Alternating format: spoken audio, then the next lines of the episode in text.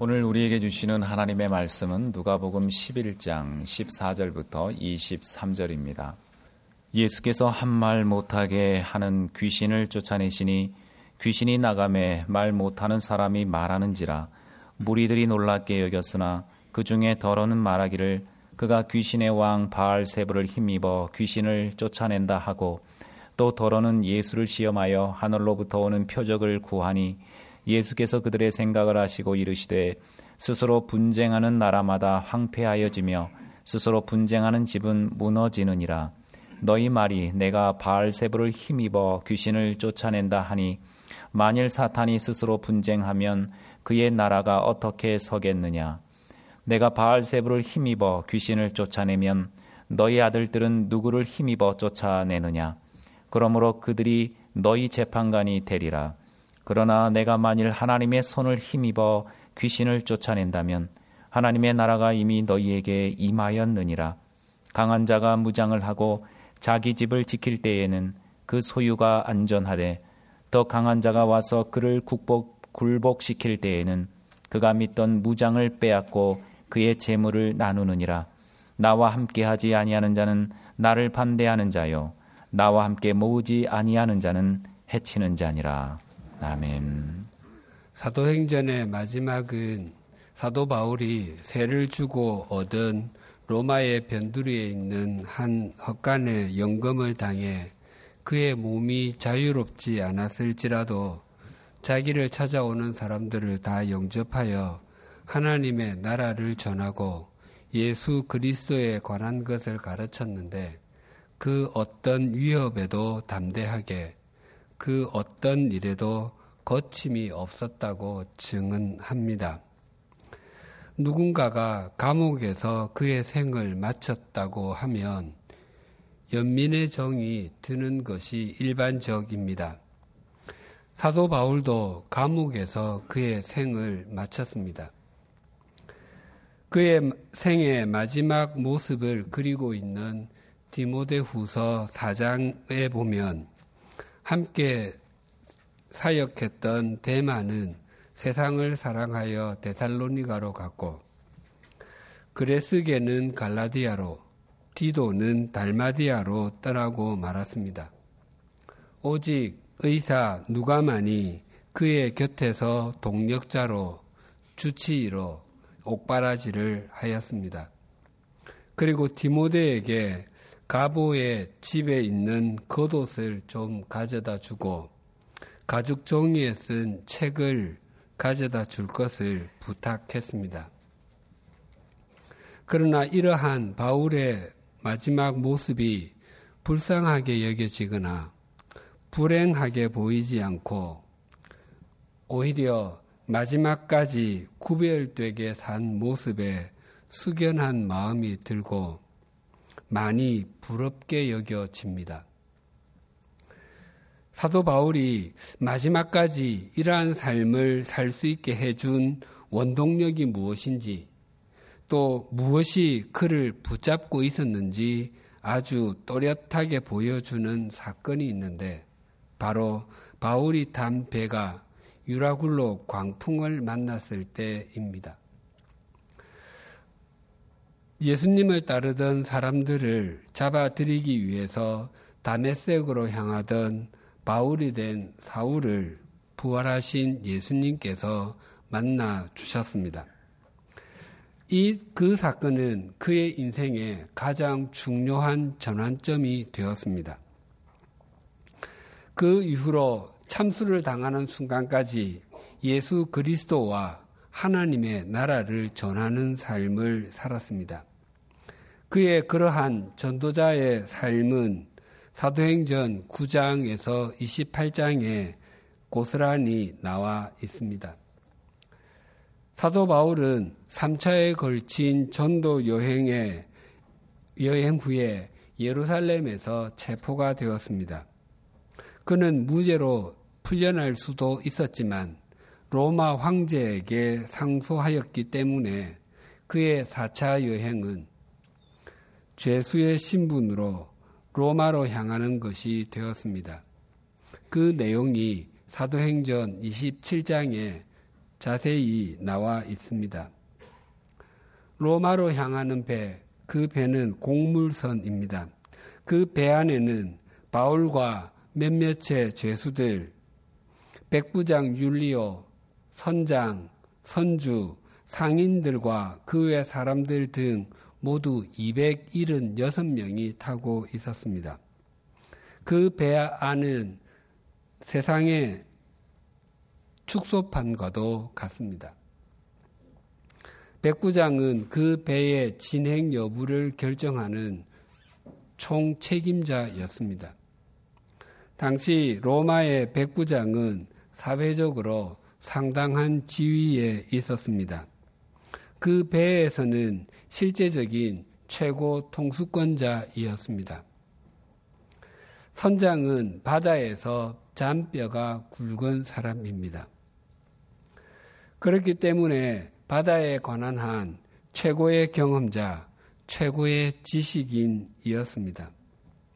물론 사도 바울도 전도 여행을 다니면서 여러 차례의 항해의 경험을 하였지만 선장에 비할 바는 아니었습니다.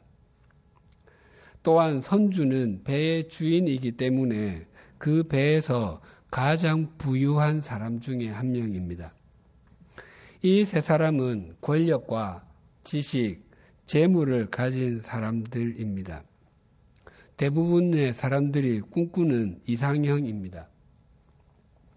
그리고 상인들과 같이 평범한 사람들도 있었고 바울과 다른 죄수들처럼 사회에서 천대를 받는 사람들도 있었습니다. 그래서 그 배 안은 작은 세상에 비유될 수 있습니다. 그런데 그 배는 출항하자마자 맞바람이 불어서 구부로, 즉, 키프로스 섬의 해안을 따라서 항해하며 며칠 만에 간신히 미항에 도착했습니다. 그곳에서 사도 바울은 우리가 여기까지 오는 것도 쉽지 않았는데 계속 항해를 하게 되면 화물은 물론 사람들의 생명까지 위험을 당할 수 있습니다. 그러니 이곳에서 겨울을 지나고 갑시다라고 제안했습니다. 그러나 바울의 그 말에 관심을 가지는 사람은 아무도 없었습니다. 백부장은 선주와 선장의 말을 들었습니다. 백부장이 선장과 선주의 말을 듣는 것이 훨씬 더 합당한 것으로 여겨졌을 것입니다. 사실 사도 바울이 한 그 말은 하나님께서 깨닫게 해 주신 것이었지만 다른 사람들은 그것을 알 까닭이 없었습니다. 배를 타고 있던 대부분의 사람들도 미항보다는 좀 더 가서 베닉스에서 겨울을 지내자고 했습니다. 베닉스는 미항에서 약 65km 정도 떨어진 항구 도시로 미항보다는 훨씬 더 큰 도시였습니다. 베닉스로 가자고 주장했던 사람들은 그곳이 지형적으로 겨울 바람을 잘 막아줄 뿐 아니라 제방 시설도 잘 되어 있어서 자신들의 재산인 공물을 지켜줄 수 있으리라 생각했을 것입니다. 작은 항구 도시인 미항에서 겨울을 지내다가 겨울 태풍이라도 맞아 배와 곡물을 모두 날리는 치명적인 손해를 보는 것은 안 해야 되겠다고 생각했기 때문이었습니다. 그리고 예나 지금이나 항구 도시들은 다른 도시들보다 훨씬 더 위락 시설이 발달되어 있습니다. 사람들은 재물에 대한 욕망과 쾌락의 욕망에 사로잡혀서 미항보다는 베닉스에서 겨울을 나자고 목소리를 높였던 것입니다. 때마침 남풍까지도 순하게 불어왔기에 그들은 그 뜻을 이룬 것이나 다름이 없다고 생각하며 베닉스로 향했습니다. 그런데 얼마 지나지 않아서 유라굴로라고 하는 광풍이 불기 시작했습니다. 그때에 배 안에서 최고의 권력자였던 백부장도 바다에 관한 한 최고의 지식인이었던 선장도 가장 부자였던 선주도 아무런 손을 쓸 수가 없었습니다. 배에 타고 있던 사람들의 짐마저 다 버려야 했습니다. 그들이 그토록 애지중지했던 그 재산 말입니다. 당신은 못을 사용해서 배를 만들던 때가 아니었습니다. 나무를 요철로 깎아서 끼우고 갓풀, 즉 악교로 붙였던 때였습니다. 배가 오랫동안 물에 잠겨 있으면 그 갓풀이 풀려서 배가 산산조각이 나곤 했습니다. 그래서 어떻게 해서든지 배를 가볍게 하기 위해서 그들의 재산인 짐을 다 바다로 던져버렸던 것입니다. 그들은 광풍이 휘몰아치는 망망대해에서 14일 동안 볼 수 있는 것은 아무것도 없었고, 할 수 있는 것도 아무것도 없었고, 먹어야 할 것도 아무것도 먹지 못한 채 그저 바람이 부는 대로 밀려 다니기만 했습니다. 그러했던 그들의 상태를 성경은 구원의 여망, 즉, 살아날 소망을 잃고 있었다라고 증거합니다. 이것이 인생입니다. 그래서 인생을 항해에 비유하곤 합니다. 내 손에 힘이 쥐어져 있는 것 같고 다른 사람들이 알지 못하는 남다른 식견이 나에게 있고 또 남들보다 더 많은 재물을 갖고 있어서 더 나은 삶을 살고 있는 것 같아도 인생에 유라굴로 광풍이 불면 아무것도 할 수 없습니다. 자신이 가지고 있는 그 무엇도 아무런 도움이 되지 못한다는 사실에 더 많이 좌절하게 됩니다. 알렉산드리아에서 온 배를 타고 있었던 사람들은 태풍이 불기 전에는 사도 바울을 주목하지 않았습니다.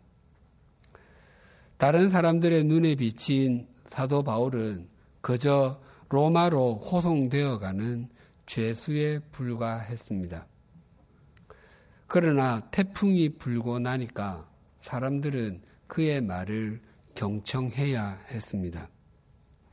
겉으로 보기에는 백부장과 선장, 선주가 그 배를 책임지고 있는 것처럼 보여도 실상은 하나님께서 사도 바울에게 그 배에 탄 사람들의 생명을 맡기신 것입니다.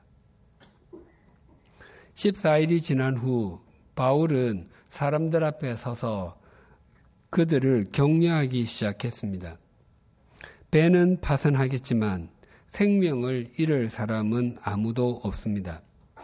하나님께서 어젯밤에 나타나셔서 말씀하시기를 제가 카이사르 앞에 서야 할 것이고 이 배에 타고 있는 모든 사람들을 제게 맡겨주셨다고 말씀하셨습니다. 나는 그렇게 말씀하신 하나님을 믿습니다. 칠흑같이 어둡고 태풍이 휘몰아치는 바닷가에 한번 서 있어 보면 바람 소리 외에는 아무것도 들리지 않습니다. 하지만 하나님의 능력을 힘입고 살았던 사도 바울은 태풍이 휘몰아쳐 바람 소리 외에는 아무 소리도 들리지 않고 칠흑같이 어두워 아무것도 보이지 않는 망망대해 위에서도 하나님의 음성을 들으며 하나님과 깊이 교제하고 있었던 것입니다. 오늘 본문은 우리의 인생이 무엇을 힘입고 살아가고 있는지 또 무엇을 힘입어서 살아야 하는지를 잘 일러주고 있습니다. 14절에 이렇게 증가합니다. 예수께서 한 말 못하게 하는 귀신을 쫓아내시니 귀신이 나가서 나감에 말 못하는 사람이 말하는지라 무리들이 놀랍게 여겼으나 예수님께서는 귀신이 들려서 말을 하지 못하는 한 사람을 고쳐 주셨습니다. 말 못하는 사람을 뜻하는 헬라어 단어 코포스는 성경에서 말하지 못하는 사람과 듣, 듣지 못하는 사람을 번갈아 사용합니다. 따라서 이 사람은 말을 하지도 못하고 듣지도 못하는 완전 농아인이었습니다. 뿐만 아니라 마태복음에는 이 사람이 눈까지 멀었다고 증거합니다. 언어 장애인, 청각 장애인은 눈으로 글을 읽고 자신의 의사를 수화로 표현합니다. 또한 시각 장애인은 말로 자신의 의사를 표현하지만 글은 점자로 읽습니다. 그런데 이 사람은 무엇을 말할 수도 없고 들을 수도 없고 볼 수도 없는 삼중의 장애를 갖고 있었습니다. 그가 지니고 살아야 했던 삶의 무게와 고통이 얼마나 컸겠습니까? 예수님께서 이런 사람을 고쳐 주셨습니다. 우리는 오늘 본문이 어떤 이야기 후에 기록되어 있는 것인지를 주목해야 합니다. 예수님께서 기도하시는 모습을 보고 제자들이 기도를 가르쳐 주시기를 요청했습니다. 그래서 예수님께서 가르쳐 주신 기도가 우리가 매 주일 예배 때마다 드리고 또 그리스도인들 모임에서 자주 드리는 주님의 기도입니다. 그 후에 예수님께서는 자기를 찾아온 친구를 위해 이웃에 사는 친구에게 빵을 빌리러 간 사람의 이야기와 우리와 같이 형편없는 존재를 할지라도 자식에게 좋은 것으로 좋은 것으로 주려고 하는 것처럼 하나님께서도 그 자녀에게 더 좋은 것 성령님 즉 삼위일체 하나님을 주시기 원하시는 분이시라는 것을 가르쳐 주셨습니다. 그 후에 오늘 본문이 있습니다. 이런 구조적인 내용을 우리에게 적용한다면 기도하지 않는 그리스도인은 말을 할 줄 모르는 장애를 가진 사람과 같다는 것입니다. 누군가가 세상적인 기준으로 아무리 많은 것을 갖고 있다 할지라도 또 아무리 뛰어난 지식을 갖고 있다 할지라도 뿐만 아니라 다른 사람들이 누리지 못하는 것을 누리고 있다 할지라도 그가 하나님 앞에 자신의 무릎을 꿇릴 줄 모르는 사람이라면 그는 영적으로 말하지도 못하고 듣지도 못하는 농아와 다를 바가 없습니다. 그런데 예수님께서 장애를 안고 살아가는 이 사람을 고쳐주셨을 때에 사람들의 반응이 이러하였습니다. 15절, 16절입니다. 그 중에 더러는 말하기를 그가 귀신의 왕 바알세부를 힘입어 귀신을 쫓아낸다 하고 또 더러는 예수를 시험하여 하늘로부터 오는 표적을 구하니. 예수님의 표적 행하심에 놀라며 예수님이 메시아일지 모른다고 생각하는 사람이 있었던 반면에 어떤 사람들은 예수님께서 귀신의 왕 바알세부를 힘입어 고친 것이라고 비아냥거렸습니다. 마태복음에서는 그들이 바리새인들이라고 말하고 마가복음에서는 서기관들이라고 증거합니다. 마치 마을에서 가게를 운영하는 사람을 지속적으로 괴롭히는 조직 폭력배를 한 경찰관이 용기를 내어서 쫓아주고 다시는 괴롭히지 못하도록 계속 잘 돌보아 주고 있는데 그것을 본 다른 사람들이 기뻐하기는 커녕 그 경찰도 조직 폭력배인데 두목이 그렇게 하라고 시켰어라고 말하는 것과 비슷합니다. 또 다른 사람들은 기적을 행했으니까 다른 기적도 행해 보시오라고 말했습니다. 마치 메시아이신 예수님께서 창조주의 능력으로 귀신을 쫓아내시고 그 사람을 회복시켜 주신 것이 아니라 소 뒷걸음치다 쥐잡기라는 속담처럼 귀신이 나가는 시각과 예수님께서 쫓아내려 했던 시각이 아주 우연히 일치해서 그렇게 된 것이라고 생각한 것입니다. 그래서 정말 당신이 행한 것이 맞다면 다른 기적도 행해 보라고 요구하는 것입니다. 바알세불이라는 말은 읽기에 따라서 똥, 즉 오물의 주인이라고 번역이 되기도 하고 파리의 주인이라고 번역이 되기도 합니다. 예수님께서 바알세불을 귀신의 왕, 즉 사탄이라고 하셨습니다. 그래서 신약 성경에서는 바알세불은 사탄의 동의어입니다. 말을 하지 못하는 사람을 고쳐주신 일을 두고 귀신의 왕의 힘을 입어서 그렇게 한 것이라고 억지를 부리는 사람들을 향해 예수님께서 이렇게 말씀하셨습니다. 17절, 18절입니다.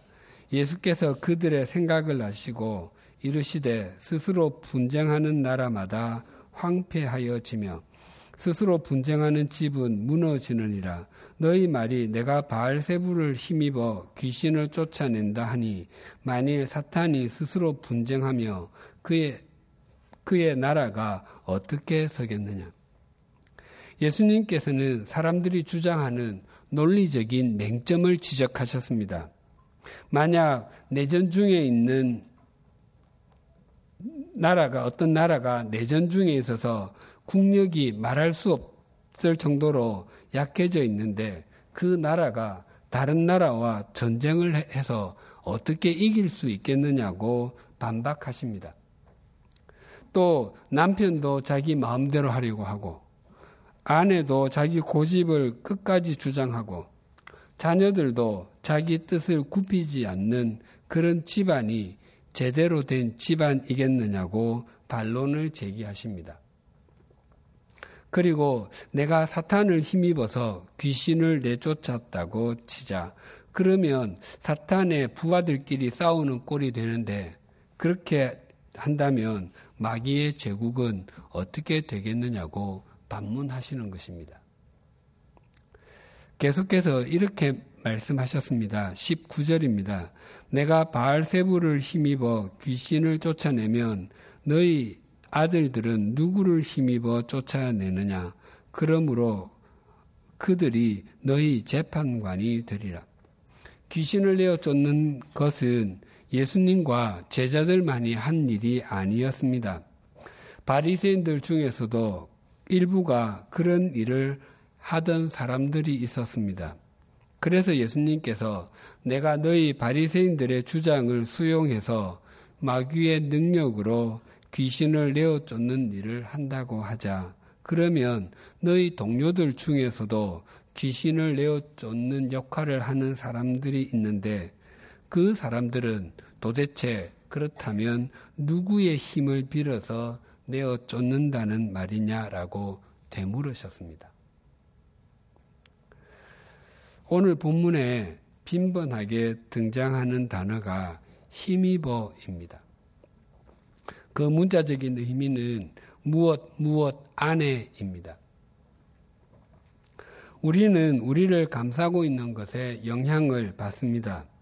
우리의 삶은 바알세불로 대변되는 세속적 가치관의 힘을 입든지 아니면 하나님의 손으로 대변되는 영원한 가치관을 힘입든지 둘 중에 하나입니다.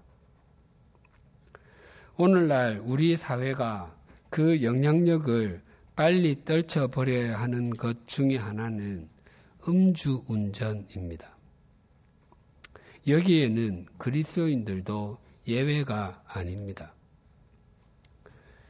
음주 운전의 심각성이 사회 문제가 된 것이 어제 오늘의 일이 아닙니다.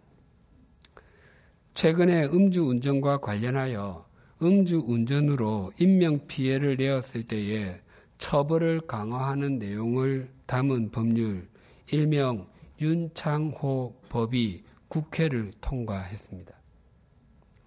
지난 9월 25일 윤창호 씨는 군 복무 중 부산 해운대로 휴가를 나갔다가 면허 취소 수준의 음주운전 차량에 치였습니다. 그것도 길을 건너기 위해서 횡단보도에 보도에 서 있다가 변을 당했습니다. 윤 씨는 뇌사 상태로 치료, 치료를 받다가 46일 만에 세상을 떠났습니다. 이 외에도 크고 작은 음주 운전 사고는 매일 신문과 방송에 오르내립니다. 하지만 음주 운전에 대한 처벌을 강화해도 음주 운전은 살인 행위와 다를 바가 없다고 캠페인을 벌여도 음주 운전이 줄지 않는다는 것이 통계입니다.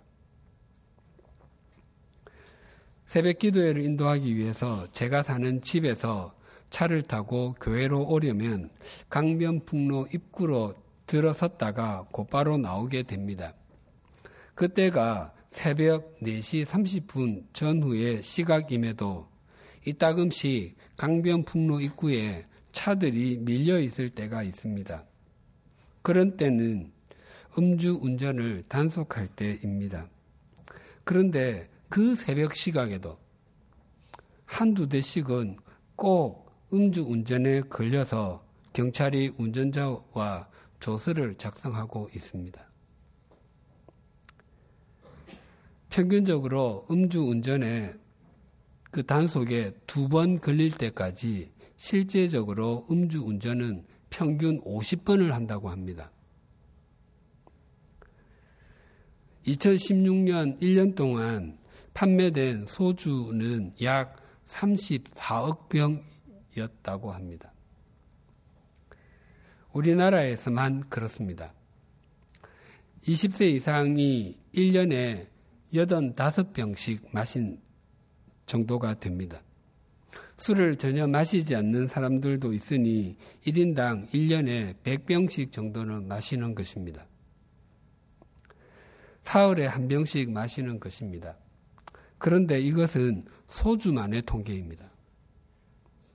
여기에다가 맥주, 와인, 위스키 등을 합치면 알코올 섭취량은 훨씬 더 많이 늘어날 것입니다.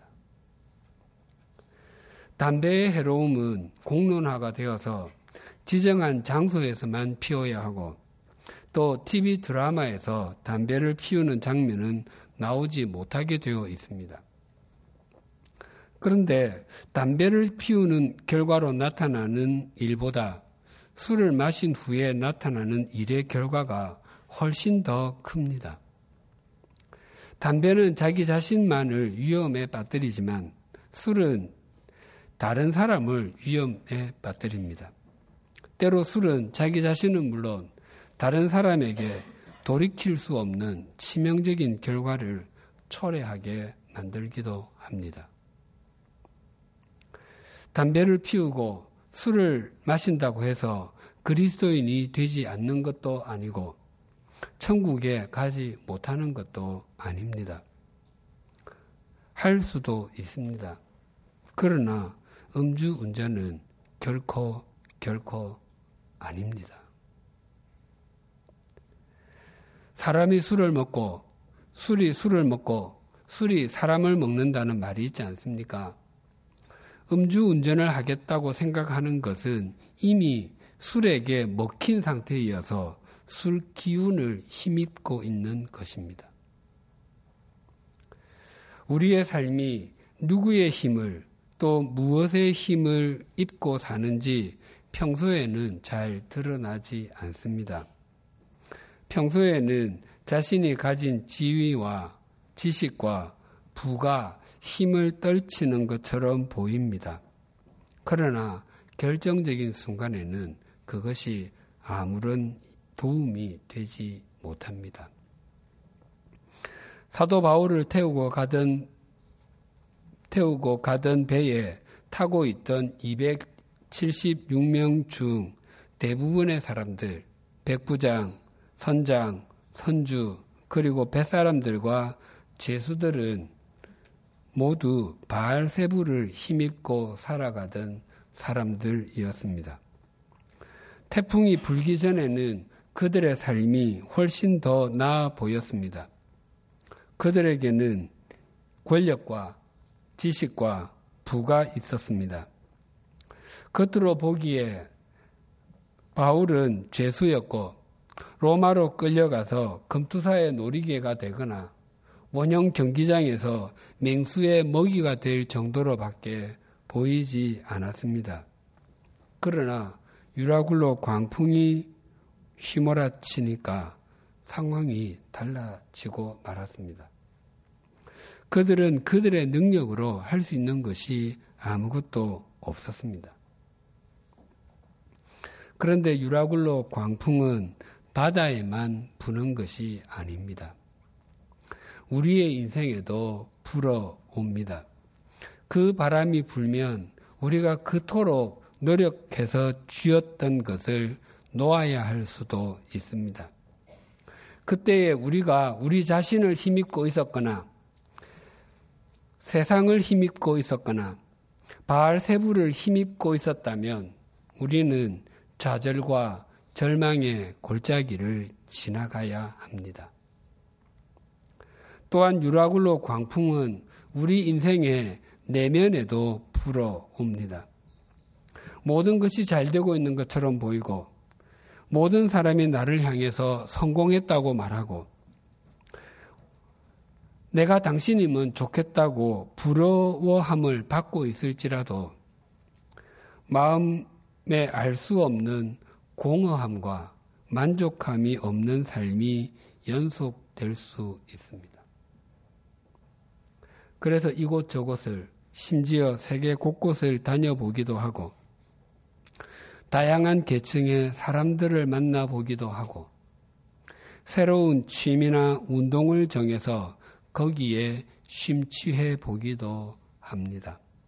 하지만 한순간 삶의 새로운 활력을 얻은 것 같지만 이내 무의미의 터널 속에 있는 자신을 발견하곤 합니다. 하나님의 자녀들은 하나님을 힘입어 살지 않으면 자신의 삶에서 의미 있게 발견되는 것은 아무것도 없습니다. 하나님을 힘입고 사는 것이 최고의 삶, 최상의 삶을 사는 최고의 길입니다. 오늘은 주님의 성탄을 기리고 다시 오심을 간절히 소망하는 대림절 셋째 주일입니다. 예수님께서 이 땅에 오심은 우리로 하여금 더 이상 바알세불과 세속적 가치관에 힘을 입지 않고 우리의 주님이신 아기 예수님을 힘입어 영원한 생명과 진리의 삶을 살게 하기 위함입니다. 우리가 예수 그리스도로 힘입지 않는다면 예수님께서 성탄절 때마다 이 땅에 2천번을 오셨을지라도 우리와 성탄절은 아무런 상관이 없는 날입니다. 올해 우리 교회 표가 예레미야 32장 41절의 말씀을 근거로 한 마음과 정성을 다하여 심으리라입니다. 하나님의 심어주심을 중심으로 믿는 사람은 하나님을 힘입고 살아갑니다. 하나님을 힘입지 않고서는 그 어떤 결실도 맺을 수 없음을 각인하고 있기 때문입니다. 로마로 향하던 배를 탔던 사도 바울은 그 배의 선장이나 선주가 아니었습니다. 군인들을 통솔하던 백부장도 아니었습니다. 심지어 상품을 팔아 이익을 남기려는 상인도 아니었고 배의 선원도 아니었습니다. 사도 바울은 그 배 안에서도 아무런 자유가 없는 죄수에 불과했습니다. 하나님께서는 그 배를 바울에게 맡기셨습니다. 그가 오직 하나님을 힘입고 있었기 때문입니다. 하나님은 오직 하나님을 힘입고 사는 사람에게 생명을 맡기십니다. 우리 모두가 하나님께서 마음과 정성을 다하여 심어주신 가정과 일터, 삶의 자리에서 하나님을 힘입은 사람으로 살아가십시다. 그런 우리의 삶을 통해 우리의 가정은 반드시 새로워질 것이고 바알세불을 힘입고 사는 우리 사회의 어두운 부분이 밝아지게 될 것이며 온갖 오물과 파릿대로 가득했던 곳이 정결하게 될 것입니다. 그때 우리는 영광과 평화, 생명과 기쁨의 성탄을 맞게 될 것입니다. 기도드리시겠습니다. 하나님 아버지, 대림절 셋째 주일을 맞아 우리의 지난 삶을 정직하게 돌아보건대 바알세불로 대변되는 세속적 욕망을 힘입고 살아 우리들의 욕망을 이루기 위해서 무던히도 애를 썼던 것을 고백합니다.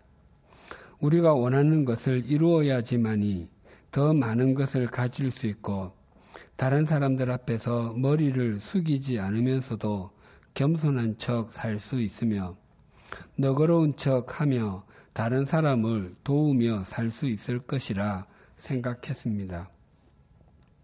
하지만 사실 이러한 것들마저도 우리의 머릿속에서만 이루어지는 일이고 우리의 실상은 허망한 것으로 똘똘 뭉친 이기심 덩어리임을 고백합니다. 이 시간 그러했던 지난 삶을 청산하고 회개하는 마음으로 하나님께 머리를 숙입니다.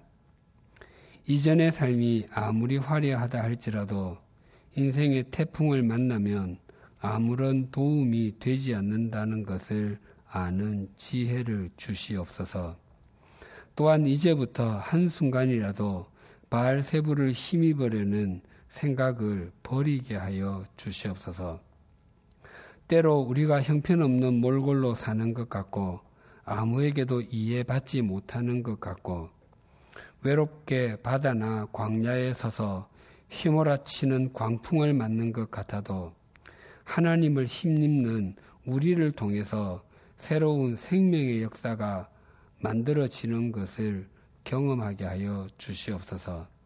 하나님께서 마음과 정성을 다하여 심어주신 삶의 자리에서 언제나 바알세불이 아니라 하나님을 힘입고 살아감으로 우리를 통하여 오염된 곳이 정화되며 칠흑같이 어두웠던 곳이 주님의 빛을 보는 현장이 되게 하여 주시옵소서.